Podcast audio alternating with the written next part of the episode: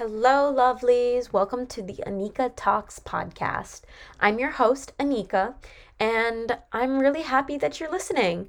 So here's what I wanted to do with this first episode. Clearly, I do have some content, but since this is the first episode, I wanted to start off by properly introducing myself, letting you guys get to know me just a little bit, and then I wanted to get into what the podcast is mostly going to be about, and then I wanted to get into the problem with One Tree Hill, as the title suggests. So let's start with a little introduction of me. So I'm twenty years old. I go to Michigan State University and I study arts and humanities as well as digital storytelling. I'm also pre-med, so the goal is to eventually be a doctor. But if you can't tell, I'm very interested in the arts, which I was interested in pursuing through college before I go to medical school and become a doctor, where my life is all about science. I'm extremely passionate about T V shows, movies, books. I run a blog also called Anika Talks, where I occasionally write reviews on stuff that I've been reading, watching, and as well as making a few vlogs just to remember my life. And so if you guys want to check that out, I will also link that in the description. Um, things that I wanted to talk about just kind of vary, as I said, but I do want to clarify that everything that I research or talk about will be linked in the description, so you guys are free to check my sources. And if I do say anything wrong, please feel free to correct me, because this podcast is a chance for me to learn more about the world, and I'm hoping that it's a chance for you guys to learn more. But I also want to make it clear that I am just doing this because I figured that there has to be a place where people have a chance to have their voices heard, and I figured that podcasts are probably the best platform for that. I really want to have this be a safe space for everybody. And if you guys want me to sp- talk about anything in specific, I will also link my email in the show notes, and you guys can email me anytime, and I'll be really happy to respond or to make a whole episode about what you guys want. So this is definitely a viewer-based podcast, even though it is called Anika Talks and it is kind of about whatever I want to talk about. I am also very happy to do research for anything that you guys might be interested in. So let's get started with the problem with One Tree Hill. So this is probably my third time rewatching One Tree Hill, and it is because it's a comfort show. The characters, Lucas, Brooke, Peyton, Haley, Nathan, they all seem to provide this sort of comfort that they're familiar faces, we know their story, and their stories aren't all that complicated. You don't really have to pay attention and to understand what exactly the problem is between characters or what exactly the goal of the episode is. I call those shows nap shows. They're shows that I have on in the background that I could sleep to. However, for me, whenever I start a nap show, I always have to finish it. So I'm currently on about season five or six of One Tree Hill, and I've always said about this show that the seasons after Lucas and Peyton kind of leave the show, sorry, spoiler, but I assume if you're listening to this podcast, you've probably seen the show, but the reason that the show kind of goes downhill after Lucas and Peyton leave is because they're two main characters of the show. And as much as people want to believe that Nathan, Haley, and Brooke are the ones that people watch the show for, there are people who watch the show for Lucas and Peyton's love story. And at that point, you're going to lose a lot of viewers, because who's interested in watching a show without their favorite characters?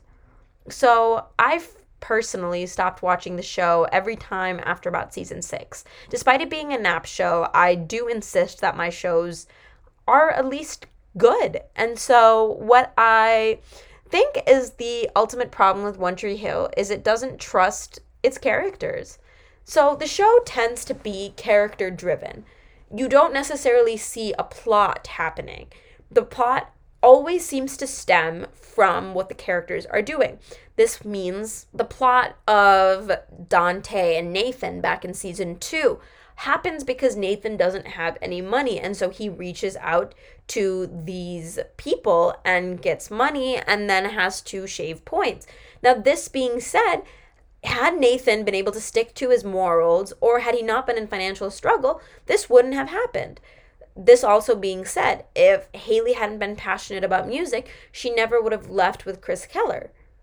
But their passions are what ultimately makes them act, which is very interesting to the show, and I do applaud it. But I think that the character development has always been kind of unsteady at best. I think that characters like Peyton and Brooke and Haley are all created to connect to the male gaze. Now, if you don't know what the male gaze is, according to Oxford Dictionary, the male gaze is the perspective of a notionally typical heterosexual man considered as embodied in the audience or intended audience for films and other visual media, and this is characterized by a tendency to objectify or sexualize women.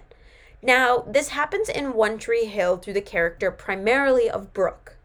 She is hot, she is cool girl, she is everything that any guy could potentially want. She loves to have sex, she is willing to do anything to get the guy. Peyton, on the other hand, is not necessarily the opposite of a male gaze. Instead, she embodies the damsel in distress, which is essentially why Lucas is attracted to her. Now, Lucas is also attracted to Brooke because Brooke embodies the male gaze, so he has a hard time saying no to someone as beautiful as Brooke. Yet, his character arc demonstrates that he is always there to save the damsels in distress. He's always known as the person who sacrifices everything for everyone. This is shown when he stops taking his heart medication to play on the basketball team, knowing that he was the key to them winning the state championship. This comes when he misses those free throws for Nathan. This comes when Lucas runs back into the school during the school shooting to save Peyton because Brooke asks him to. Yet the thing with Lucas is, despite his selfless actions, he is typically a selfish character. He has everything basically handed to him. Whereas with Nathan, we see him work to get out of his family's household. So when you have two brothers and the good one is actually portrayed as morally selfish, and the other one who's supposed to be the bad boy is the one who turns out to be selfless and all about his family, your show kind of has a disconnect with the viewers. Because who are you supposed to root for? Are you supposed to root for Lucas and Peyton, the not so charming prince, as well as the damsel in distress, or Nathan and Haley, who prove that love truly does last and a stable relationship is possible? This being said, I also think Nathan and Haley perpetuate this toxic idea that you find your true loves early on like they do in the show. And I think that the problem with something like this is there are people who don't necessarily find their true love in high school. And I think it's a negative connotation to prove that you do find your true love in high school. Also, I think that the show does a great job with Brooke and her character, but it almost seems like they threw in a love interest for Brooke to have, whereas they could have just had Brooke end up with someone that we already knew, like Chase, or hell, I would have thought that Brooke and Lucas were a much better couple than Lucas and Peyton, because Brooke makes Lucas stand up for himself and makes him realize that his actions do affect other people. This is shown by him thinking he could have both Brooke and Peyton, Peyton as a friend and Brooke as a girlfriend. This just doesn't work, and it just contributes to Lucas's selfishness as a character. So yes, the big problem with the show does come from the fact that all the characters are inherently selfish. Now look at Dan. He was probably one of the most compelling villains to me. And I don't say this lightly because there are characters such as Carly Morgenthau from The Falcon and the Winter Soldier or Agatha Harkness from WandaVision, or even anti-heroes such as Philip and Elizabeth Jennings on The Americans. I think that there are a lot of very compelling anti-heroes, but Dan, to me, was actually written really well.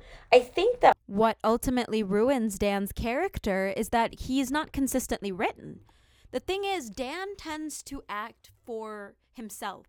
And what's important with that is we never really see Dan doing something that's not from himself. And so when he does something for Jamie and Nathan, it's not really like he's doing something for Jamie and Nathan, but more as though he's doing something to earn their good graces, which is a compelling motivation for a character such as Dan Scott. However, I think that in keeping him a villain, the show would have greatly benefited. Because here's the thing. The show works with Dan as an anti-hero. I won't deny that. It's definitely a compelling sort of motive and a good character to keep around. But I would be more interested to see Dan as a typically bad guy. Not a bad guy doing bad things for good reasons. Like, it just doesn't work that way. And so I think that had Dan come out of jail, having not learned anything from his time in jail, I would have been like, okay, yes, this is a character who's inherently evil, which, spoiler alert, he did murder his own brother in cold blood. So I don't understand why the show tries to redeem him when, honestly, there's no need to redeem him. He needs to be a villain. And that's why Lucas and Nathan's hatred of him stays compelling and stays the same, because Dan is a villain, and we don't want Dan to be the good guy because he's not the good guy. And there's no reason for him to get forgiveness in this show, especially when he's committed murder. And just because he saves Jamie a couple times or sacrifices himself for Nathan, I don't necessarily think that absolves him from murdering his brother, because that's essentially what he did. And I just don't think that Dan Scott as an anti-hero is the best, but he is the most compelling character to me because I'm fascinated by how they wrote him and what his motives are in trying to be that character, you know, the anti-hero, the bad guy. And I think, um, what's his name? Paul Johansson did a really great job of this. When I talk about the characters, I never mean that the actors have done a bad job. I mean that the script has not been as strong as it could have been. So, for example, they wrote a really great character in Jake Shigelski. He's in season two. He's Peyton's love interest for a while while Lucas is dating Brooke. And I really thought that they were a much more compelling couple. They had much more chemistry than Lucas and Peyton did at the time, and ever did. I never really saw chemistry between Lucas and Peyton. I always saw chemistry with Brooke and Lucas rather than Peyton and Lucas. They just didn't have any. And I thought that Peyton and Jake had the most compelling story, the most compelling chemistry. And so I never understood why they took Jake out of the picture.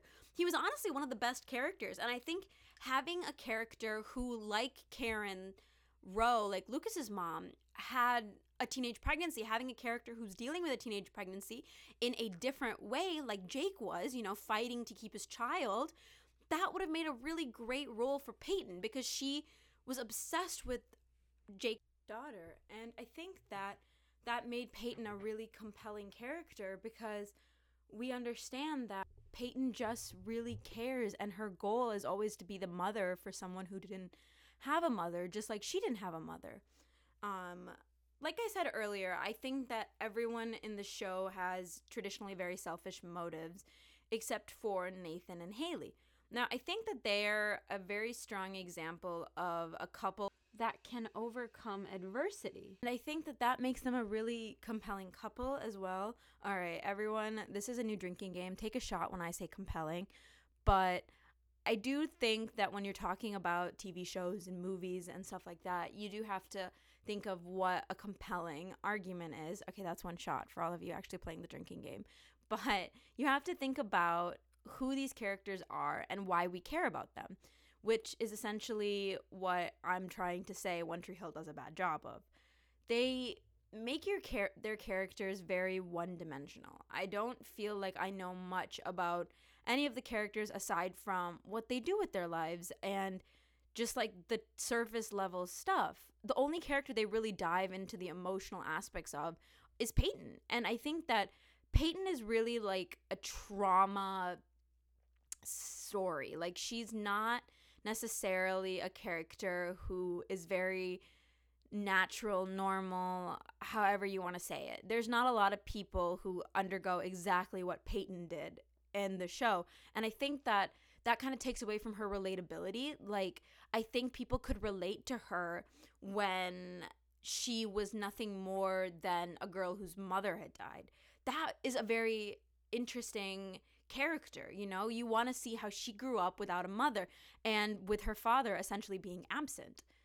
In terms of Brooke, I think that she would have been a very interesting character had her parents actually been around, because we don't really want characters to not have parents. That's why a show like Riverdale, which has so many other problems, is rather interesting and works because the parents are around. Granted, the parents are just as crazy as the kids, but at least the parents are around and you see that there are consequences for some of the characters' actions. Whereas in One Tree Hill, the characters undergo so much trauma and there's never anybody who's who comes in and is like, I'm so sorry you went through that, let me protect you, aside from Lucas and Nathan. And it's like, Lucas and Nathan really only protect the people that they really care about, which are, for Lucas, Brooke and Peyton, and for Nathan, Haley and his son. And I think that the show would have done a much better job had Nathan been a little more present for his friends. I never thought that Nathan was the kind of guy who would do anything for his friends, but always for his family. And considering Lucas was willing to do a lot for him, like, granted, I know they're half brothers, but I always see them more as friends rather than brothers, because the beginning of the show was so, how do I say this? It just was so convoluted.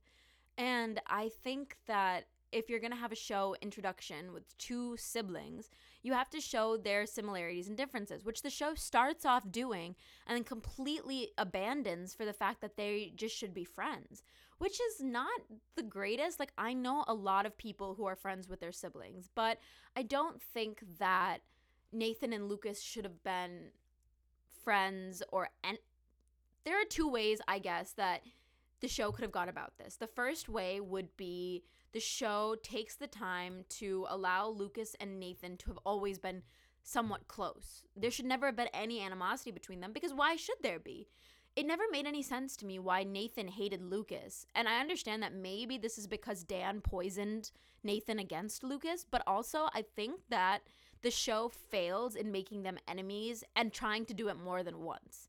Whereas just keeping them friends and allowing the lack of tension to prove that Nathan and Lucas could actually overcome Dan's poisonous propaganda against the other brother.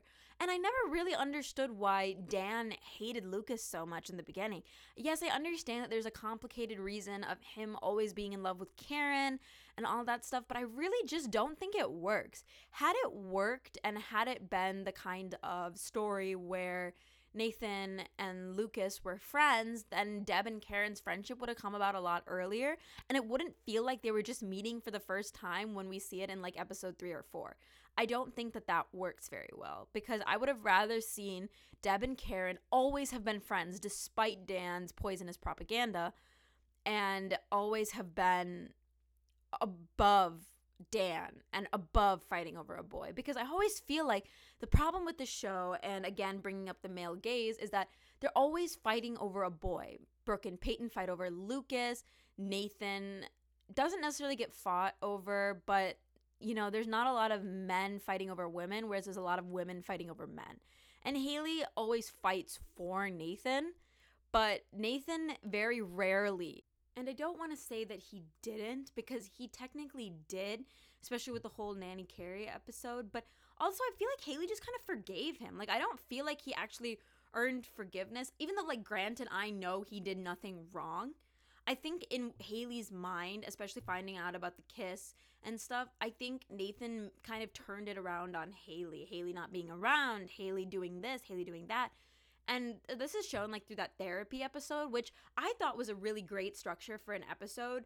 But I think also where the show failed in that episode is making it seem like Haley and Nathan had sacrificed everything to be together, which is not quite true. You know, Nathan still got to play college ball, and Haley was the one who had to sacrifice her music to raise Jamie.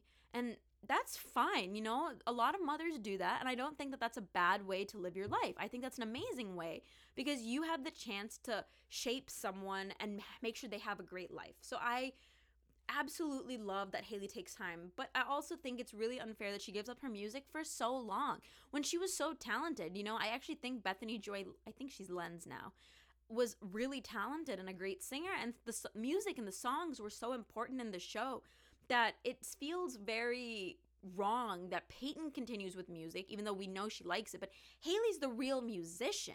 So it doesn't make sense to me that Haley would be the one to sacrifice her music when Peyton only is an enjoyer of music. She enjoys listening to it, knowing a lot about the history, which is amazing.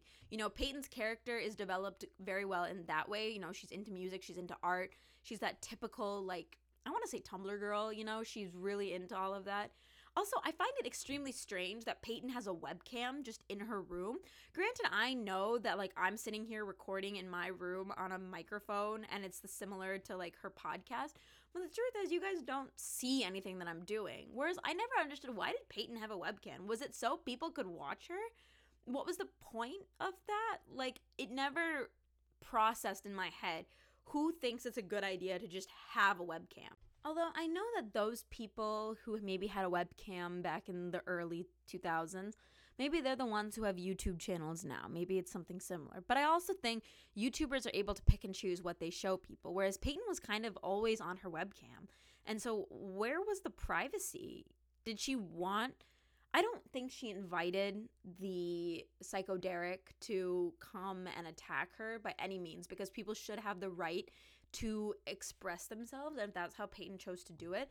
But I also n- just didn't understand it. It didn't process in my head why Peyton had the webcam. It's never, a reason is never really given, so it doesn't make sense to me.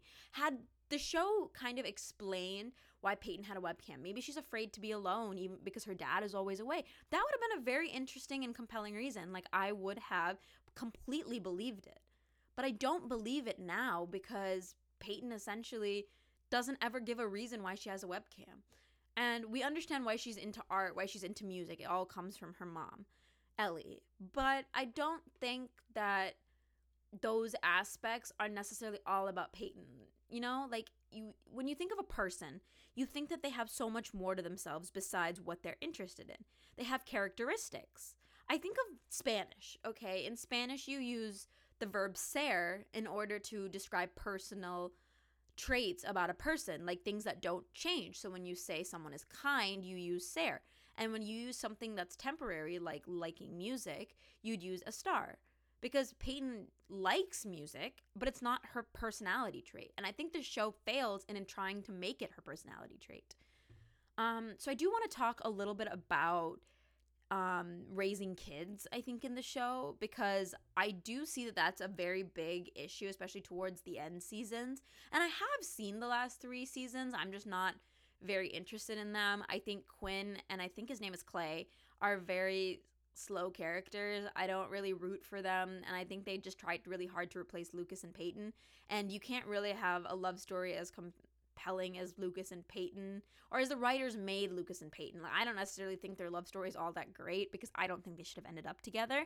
I think they were very on and off, and I think I tend to think couples like that, especially in T V, perpetuate this idea of a toxic relationship, and therefore that's just, like, not a good way to let young teenagers who watch the show think that relationships are supposed to be like that. Like, it's just not.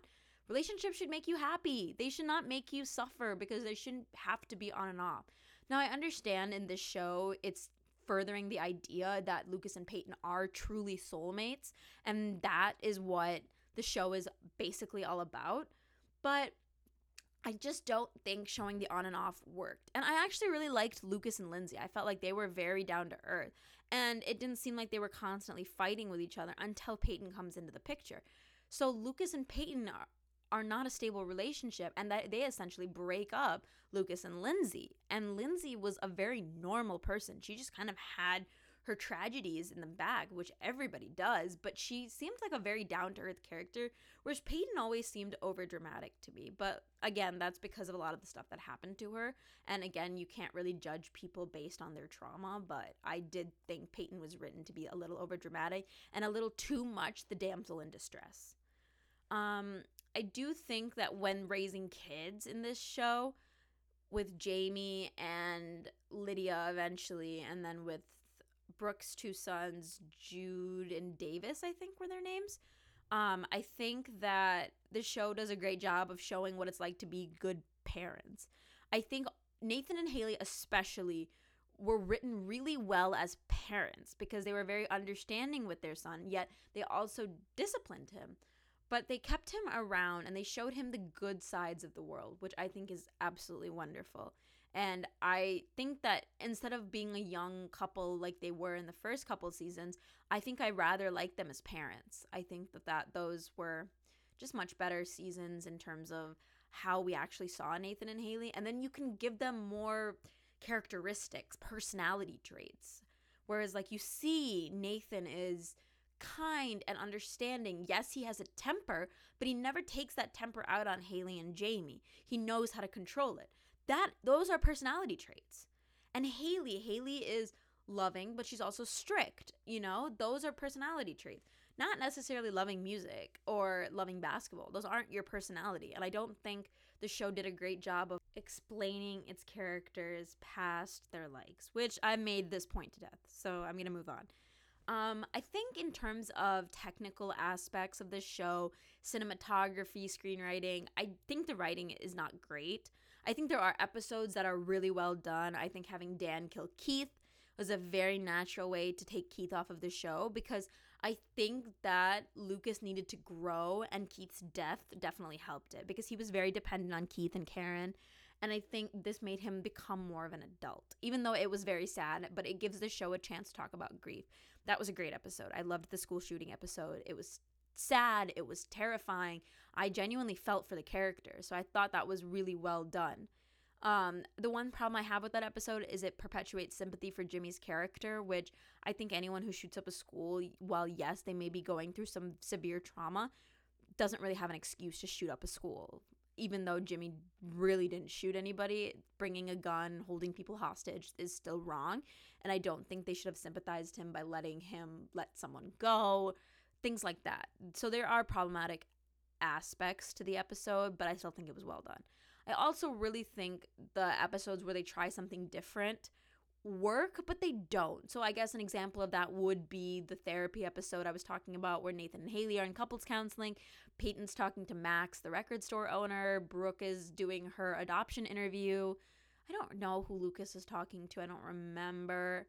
Um, I think he's talking to Andy. I think he's talking to Andy. But I think those episodes would have worked had Dawson's Creek not aired very er, like soon before that. So like what, nineteen ninety-seven to two thousand three, and One Tree Hill started two thousand three on. I think that Dawson's Creek did all the experimental episodes and did them way better than One Tree Hill. So when I talk about experimental episodes in Dawson's Creek, I mean like the episode where they have a day just repeating and repeating through someone else's perspective. That's actually a really brilliant idea, especially when it's something as intense as Dawson finding out.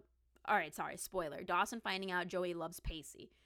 You know, stuff like that is very interesting and a different kind of episode. If One Tree Hill to me didn't feel like a copycat of Dawson's Creek with some little tweaks, I definitely think I would have liked the show a lot more.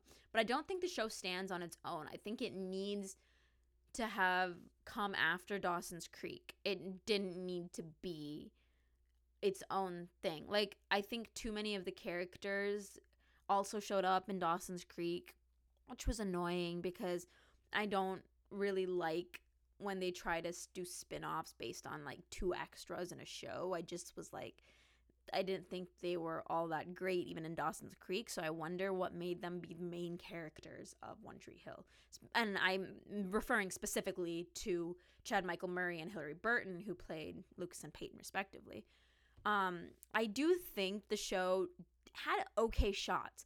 There was nothing that was so beautiful to me that I had to stop and be like, wow, this is an amazing shot. And I do that a lot in T V, especially in T V, because I think that sometimes in T V, the cam- people become a little too comfortable with shooting just what needs to be shot, like the easy shots, the focus on the character shots. But I think that there is something to be said with shows that are able to continuously bring about beautiful shots. And when I say this, I mean shows like The Americans, where there's a beautifully compelling shot of Philip when he is so angry at Paige. Like, I think those shots are amazing. I think that some of the newer shows, the cinematography is a lot more focused on beautiful shots. And I think, like, oh, another example of this would be Game of Thrones season eight, where Dany is walking on the ruins of King's Landing. Sorry, spoiler of Game of Thrones, but if you really haven't seen it by now, I don't even know what to tell you. Um, and Drogon's wings just come behind her, and you see her as the Dragon Queen. That is amazing. I love that shot.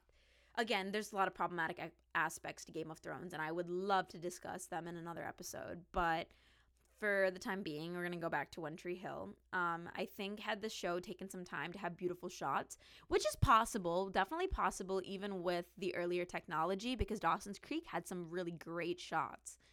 I think that One Tree Hill was just trying to be the next Dawson's Creek, and I don't think it passed that test. I do know and I do acknowledge that it was a very long-running show and people really liked it, but I really just don't think it stands up, especially nowadays when shows are a lot more female-oriented. Like, these shows are male-oriented, which doesn't necessarily make it a bad show. I love any kind of character I'd be happy to see, but I feel like a lot of characters were kind of written in for, like, a diversity quota. Like, I think of Anna in season two, where she was literally the only gay character on the entire show. I don't even remember another gay character. And she was the only one, and she was obsessed with Peyton. And I was like, why is this the stereotype they're perpetuating of lesbians? Because that doesn't necessarily make them bad person because they're a lesbian. And I get that's, again, part of the times, and you have to consider time periods and audiences, but I still think that I would have rather seen Anna not be in it at all if they're just going to throw her in for a diversity quota. And that's another thing. The show is very white. There is Skills and Junk, and I think Fergie, I, I, I don't remember if they're all black. Um, but that's, like, what my point is, the fact that I don't remember all the black characters because they essentially were not part of the story. Skills gets such a weird storyline toward the end of sleeping with Nathan's mom, and I just don't understand. I, I don't understand why keep his character in if you're going to give him the most bizarre storyline. This being said, I'm glad at least Skills was in this show, but when you look at representation, the show severely severely lacks it. And I say this about Dawson's Creek as well, because I'm going to keep with the comparison between the two. I think that these shows back in the early two thousands kind of switched this idea that diversity needs to be there. I think a lot of shows in the nineties and stuff were pretty diverse. There was a lot of, like, P O C shows, and I can think of a few, but, like, I mean shows like Um, Fresh Prince of Bel-Air, which I might be really late on the air dates, but there were still characters and representation. Maybe Boy Meets World. I know there was only one black character on Boy Meets World, but at least we see, like, an interracial relationship between Angela and Sean. Um, I do think that One Tree Hill could have done a little better. I would have loved to see Skills, someone who was also black, but I am really happy they showed an interracial relationship. But I think where the show failed is that when it talked about race, it was so blasé that it didn't really stick. Whereas I think nowadays the reason it doesn't hold up is because people want those hard conversations in T V sometimes. And if it's like a teenage show, they don't want it. I think when you're talking about race, you have to be very careful with it because you don't want to You don't want to offend. You don't want to perpetuate stereotypes. There's so many reasons why you have to be careful with it. And I think that in this case, the show fails because it doesn't, it's not careful with talk about race. So, and it's a one episode, maybe five minute thing. I wouldn't be surprised if most of you don't remember this. But I do think that the show fails significantly with this. Again, there's just no diversity in this show. And that's why it doesn't hold up. A lot of the reasons I listed in this podcast episode were reasons that One Tree Hill does not hold up now. I think the only reason people still really watch it is nostalgia. I don't think people watch it because it's that great of a show. And I, I'll make this argument with Dawson's Creek, even though I tend to like that show a lot more. But I make this argument with Dawson's Creek, Gilmore Girls, One Tree Hill. I'm probably missing a couple shows that are just like that. Maybe That seventies Show. I think people watch them for nostalgia and they don't really necessarily perpetuate a lot of themes and ideas that people relate to nowadays. So I tend to be like ambivalent about these shows because what am I learning from them? I think regardless of a T V show's storyline, you should always be able to learn something from them. I learned so much from Dawson's Creek growing up. They were like my big siblings. I was able to learn so much about how the world works because there's no unnecessary tragedy. I feel like each of the characters have their own trauma, tragedy, like sad backstory, but there are also characters who are like Dawson, who live in a upper middle class family, who have passions, and they're just normal people. So I think nowadays a show like that, like even Riverdale, which started off as interesting murder mystery and then became something about a cult. Like, what's the point of that? What am I learning from that? Am I learning don't join a cult? Because quite frankly, I already knew that. And I think most shows nowadays are P O C centered, which is amazing. You know, I think of shows like Never Have I Ever, Dear White People. I think, I know Dear White People had some problematic issues on set, but I do think of that show as being P O C centered, and I think it talks about race very delicately, but still makes a compelling conversation starter. So I really like that show. I love Never Have I Ever because it's adorable. Like, I don't, I wouldn't necessarily think it's like a really, really well-made show, but I think it's adorable. So I really like it.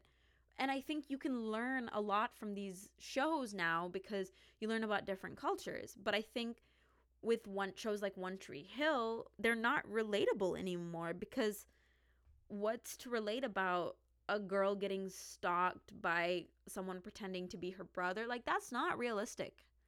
And I get that some shows aren't meant to be, but when you market a show like One Tree Hill to be a realistic portrayal of high school, and you do stuff like a school shooting is much more common now, so even I will let that episode slide. But I think I mean more of like having two girls fight off a stalker, or even Nathan and Haley getting married. And I think the show does attempt to address this. There's that episode where they go to Honey Grove, Texas in order to save Mouth.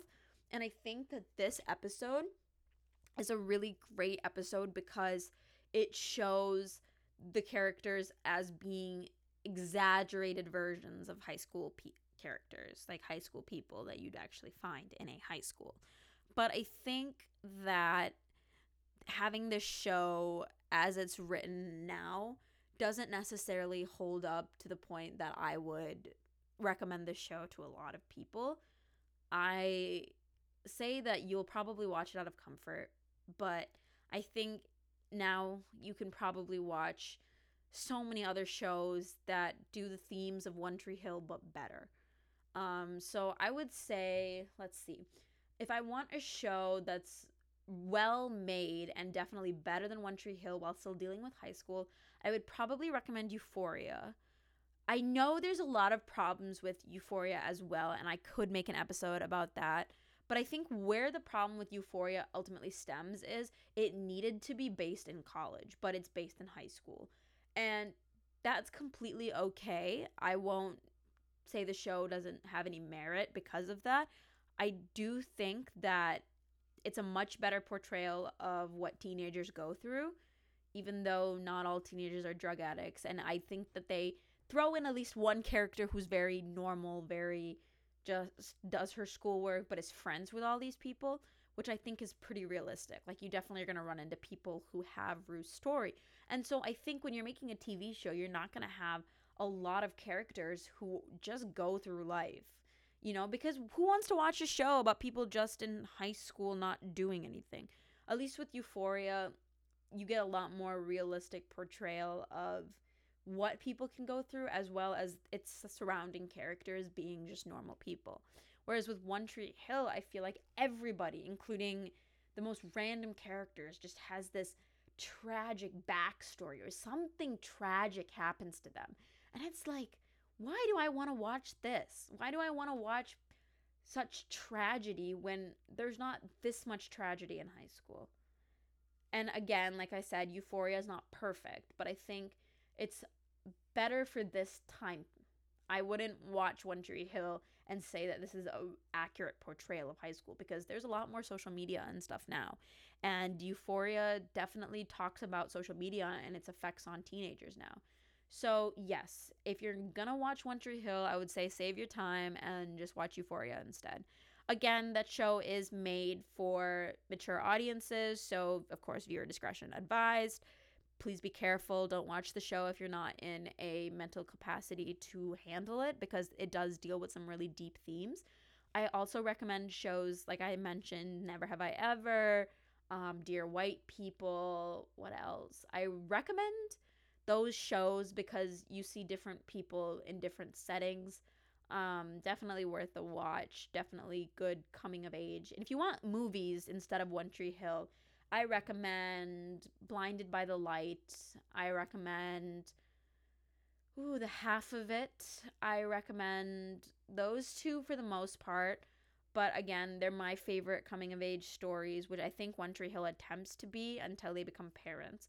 And so if you want a show just kind of about family, um, I don't really have like a huge recommendation of T V shows, but for a movie, I think The Farewell. These are all like P O C casted, um, definitely much more compelling and interesting than One Tree Hill is. I also would recommend Dawson's Creek for people who find One Tree Hill a bit tedious. I think Dawson's Creek has a lot more compelling themes, a lot more well-written characters, all of that stuff. So definitely check out Dawson's Creek over One Tree Hill. Check out all the other shows I mentioned, and I think that's going to be the end of this episode. I hope you guys really enjoyed, and hopefully I will see you guys next week. Have a good rest of your week, and just know that I am hoping for the best for all of you. Bye!